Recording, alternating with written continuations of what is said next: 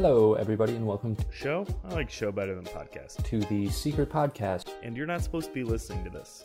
And remember not to tell anybody because it's a secret. Shh. It's a secret.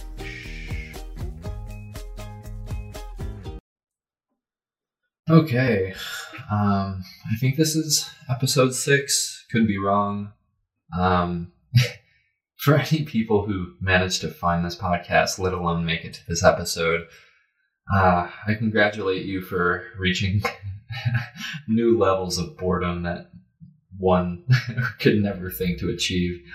Um, so, so with that, uh, during during this whole pandemic, it's it's given me a lot of time to focus on writing. Um, I can't speak to novelists or poets or playwrights or musicians or anything like that. I specifically just want to write for TV. So screenwriting, um, which is the the most dry and to the point form of writing that is the least rewarding when you get to hand it to fellow readers who want to help you make it better compared to somebody writing a novel or a short story or anything like that. Um, so I can't speak for all creatives, whether it be like artists, painters, etc.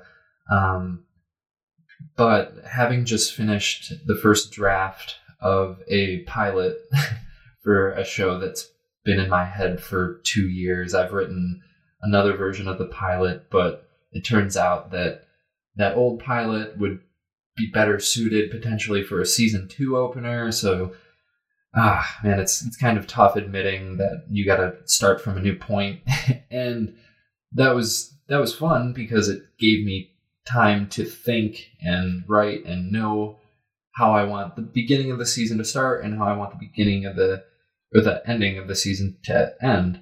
And what I'm now experiencing after just blowing through the first draft is kind of like uh, empty nest syndrome that parents experience when their kids go off to college and move away. Um, because now I, I I obviously know that my work isn't done because the first draft for anybody who's ever written anything knows uh, it's it's cheap. It's not it's not good, frankly, regardless of how much time you really put into it. Um, and I'm I'm excited to get back and rewrite it, but it's almost just as important to give yourself at least a week of distance, maybe more, to get get a fresh set of eyes eh, that allows you to be objective towards your work because everybody is biased towards the work. Everybody thinks their characters are unique, their story's amazing. It's it's never been done, yada yada. Um, and and it's tough because I having having thought and put so much time and effort into the world and to these characters and how they've changed over the years in my head and on paper and I have just endless amounts of notebooks and little cards everywhere with little tidbits of information. Um, it's tough. It's tough to just not go right into it again um, and just try and make it better.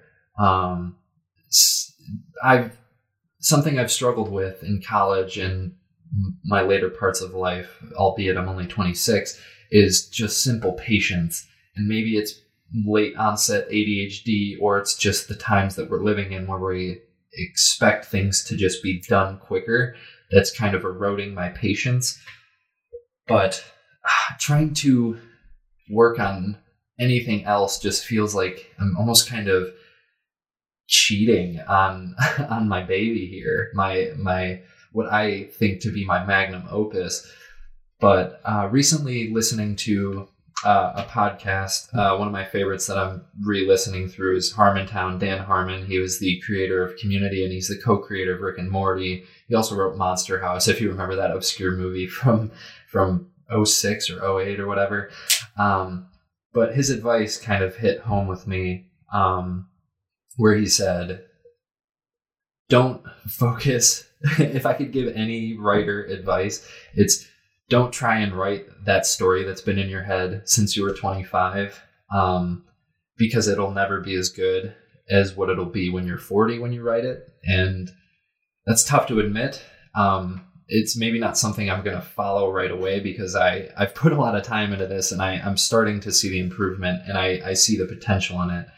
Um, but at the same time, I think it's very beneficial to write some things that you're maybe less attached to and allow yourself to just not worry and just kind of feel and write and have fun with.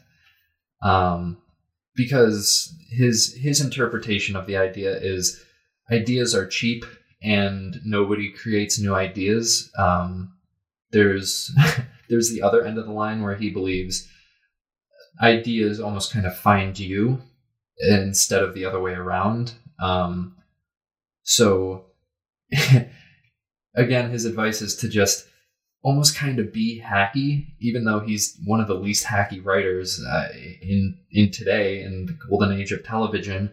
Um, but his idea is if you, if you, if you want to make a first step or a first impression, just be that be that asshole who's kind of cheap and takes just a very commercial route but knows that it will be successful and that's something that's very conflicting with me because as somebody who watches a lot of TV and takes is kind of a I don't know cheap critic to a lot of a lot of shows. Um, it I think it's I think it's very valuable advice, but at the same time, like I, what I'm doing for this fantasy pilot comedy dramedy thing is I'm I'm taking a lot of inspiration not just from fantasy shows or literature, but just from TV in general and just the rhythm of it, and I'm trying to merge genres that typically don't want to be merged. And I'm trying to create something that I haven't seen, but it's something I want to see.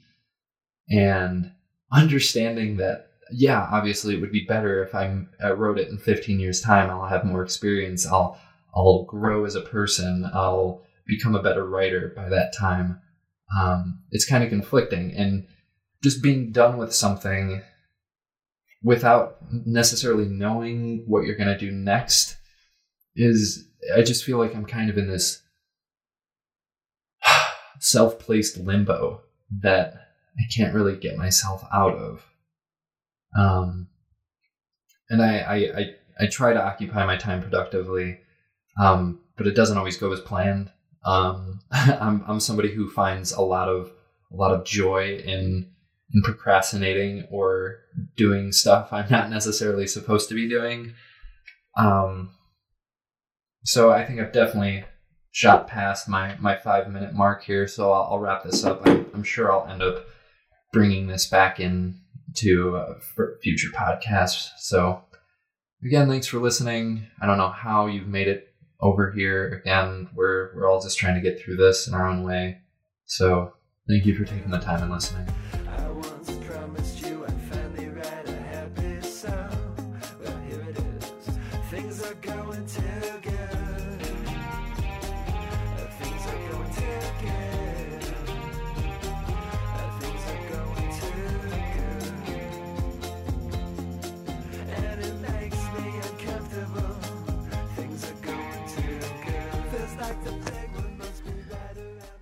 All right.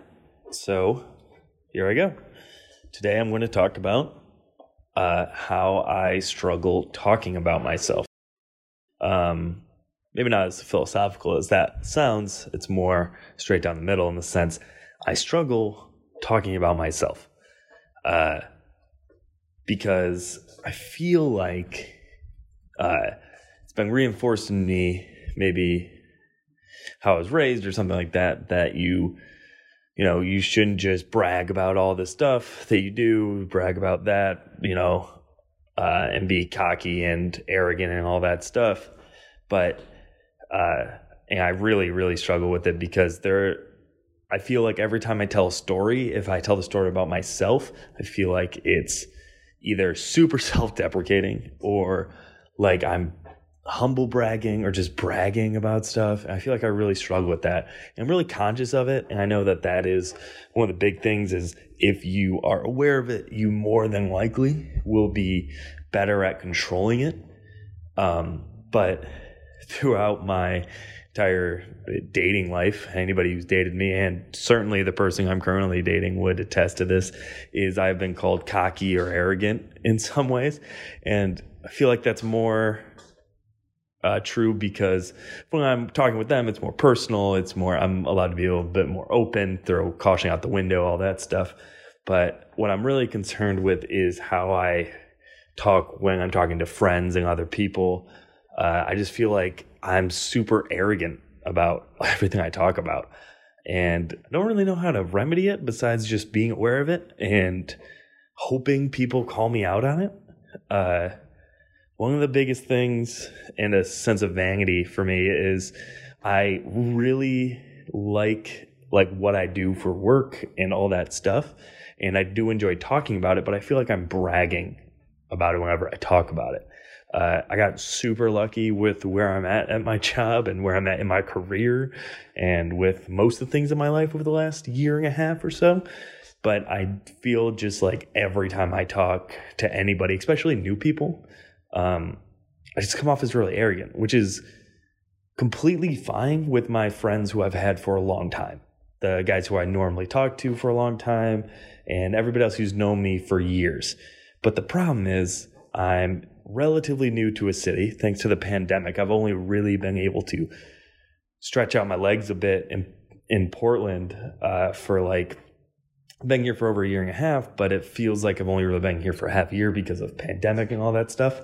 So when I talk to new people, I feel like I'm just just so arrogant or not even a dick. Like at least a dick I can be funny or something like that, but I just feel like I'm just arrogant. And uh yeah, I wonder what the solution is. Not being arrogant. Uh, maybe listening more, asking more questions. I feel like I don't do that very well. Um, yeah, maybe just being sincere. Uh, throw my ego aside. But yeah, uh, that also kind of coincides with like meeting new people. When you're mid twenties and I don't know, it's just tough as fuck to meet new people, meet new friends. Um, it's like coming along by doing things you like to do, but with the pandemic, it makes things even harder. But also, just with my close friends, it's so easy to just talk uh, like how you are and just completely be yourself. And you know, everybody tells you if you be yourself, then you know people like you and all that stuff. But when you first meet somebody new, it's so hard to just be completely true to yourself.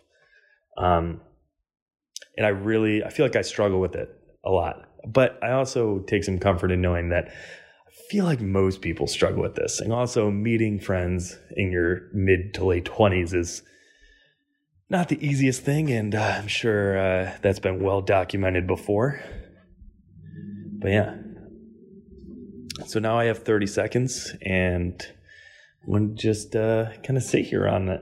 Um, what did I talk about? Being arrogant, not being able to meet people, and about how there's 30 seconds left in this. And fucking, I'm I'm ending it short. I once promised you I'd finally write a happy song. Well, here it is.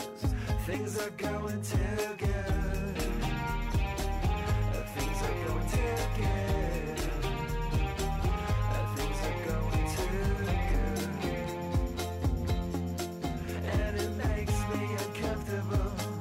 Things are going too good. Hey everybody, allow me to introduce myself. My name is Tim. Um, I was asked by Marky and Gando to do a guest um, podcast recording about this really cool idea that they were doing, these five minute podcasts. Gave it a couple listens and like what I heard. So, you know, here are my two cents on a topic for five minutes. Um, and this is completely unsolicited. Um, I don't have any qualifications to be speaking about this, but who really does? Um, but before I get started, thank you to Marky and Gandhi for inviting me on. This is a it's a pleasure. Um, I always like to have people listen to my rants and ramblings. Um, so very cool to be a part of this. Um, now, I know when I was trying to think of what I wanted to talk about, um, Marky told me that kind of just whatever, just I had five minutes to talk. And so I th- thought of a topic, um, and I feel like it's a good one to talk about. And the reason why is just I feel like today's day and age, everything is just so politicized, you know? Um, everyone has a hard opinion about a lot of things, and maybe I wanted to interject some levity into that conversation. So I decided to pick a topic um, that is not controversial at all, um, and that's war, you know? And specifically speaking, like old timey wars. so, like, this is like I said, I'm not an expert on this topic, but have you ever like I th- I think about it a lot because it doesn't make sense to me. And like maybe like today's day and age, sure, there's different tactics, but I'm talking like Revolutionary War. Um, that just doesn't make sense to me because it was just like they all just lined up in a line and then they just like fought each other. And I'm sure there was like surprise attacks and everything like that, but from like the history books that I always saw, like they always just like met up in a field and just like lined up. But like, how did they organize it? That's I think that's my biggest question. Is just like there was no email and there's no phone calls, obviously. So did they like just write to each other and be like, "Hey, let's meet at this guy's backyard and just fight for a little bit, and then just have one of us." walk away at the end like uh, that's you know what i mean like how was that like a thing because uh, from what I've seen, like all these battles and like reading in uh, history class growing up, so I'm very foggy on this, but it, it seemed like they were just like people's backyards. And how weird would that be? Just to like look out in your back and you know you're going out with like your morning coffee and then there's just a war going and then do you just do you watch or do you like go back inside like how do you how do you handle it and I think that's an odd thing that we really overstep and not overstep just over we don't think about enough i'll go with that and it's just like and the, the there's just like the roles of these people were like how did you get the short end of the stick to be the guy just standing in the front? Like you know you had to die right? And like that had to be like the worst job. But actually there could be never mind. There's probably the worst job would be like the flute player. Because like in history there's only like two notable flute players in my book and that's Lizzo and like those dudes in the Revolutionary War. Because like how do you not think about those flute players like twice a week which is probably arguably too much to think about them but at the same time like how bonkers was that job? And because it's like the amount of concentration they must have had, it just had to be impeccable. Like there's dudes in wigs marching in a straight line shooting at you but you had to worry about hitting that clean like c sharp. Like go ahead and mark me down for a no thanks my god that's a big fucking yikes like and then like what song do you play? Like i feel like do they coordinate with each other or like the other people around there it's like that the whole thing is weird. Like how did that become like a thing? And how did you volunteer for that? Did, were, there, were there tryouts for the flute player? Or is it just kind of like someone was just like hey man here's a couple notes. I don't know how the flute works. I don't know if it's a challenging instrument to learn. I feel like it doesn't look that hard. I think there's only like three buttons and you just kind of you just blow into it but that's just that's just weird to me too and i don't i don't get it and i think that someone who knows history needs to explain it better because there's a lot of open-ended like and uh, things with it and then I just don't know. I don't know where I'm going with this, and I'm, I'm running out of time. I just realized that five minutes is not enough time to talk about this topic because I have written down like six other thoughts on this. So I guess I'll sign out. Maybe I'll do a part two if I get invited back, but this one's a pretty bad podcast, so I'm assuming I won't be. But those were just my thoughts. War. Am I right, guys? Oh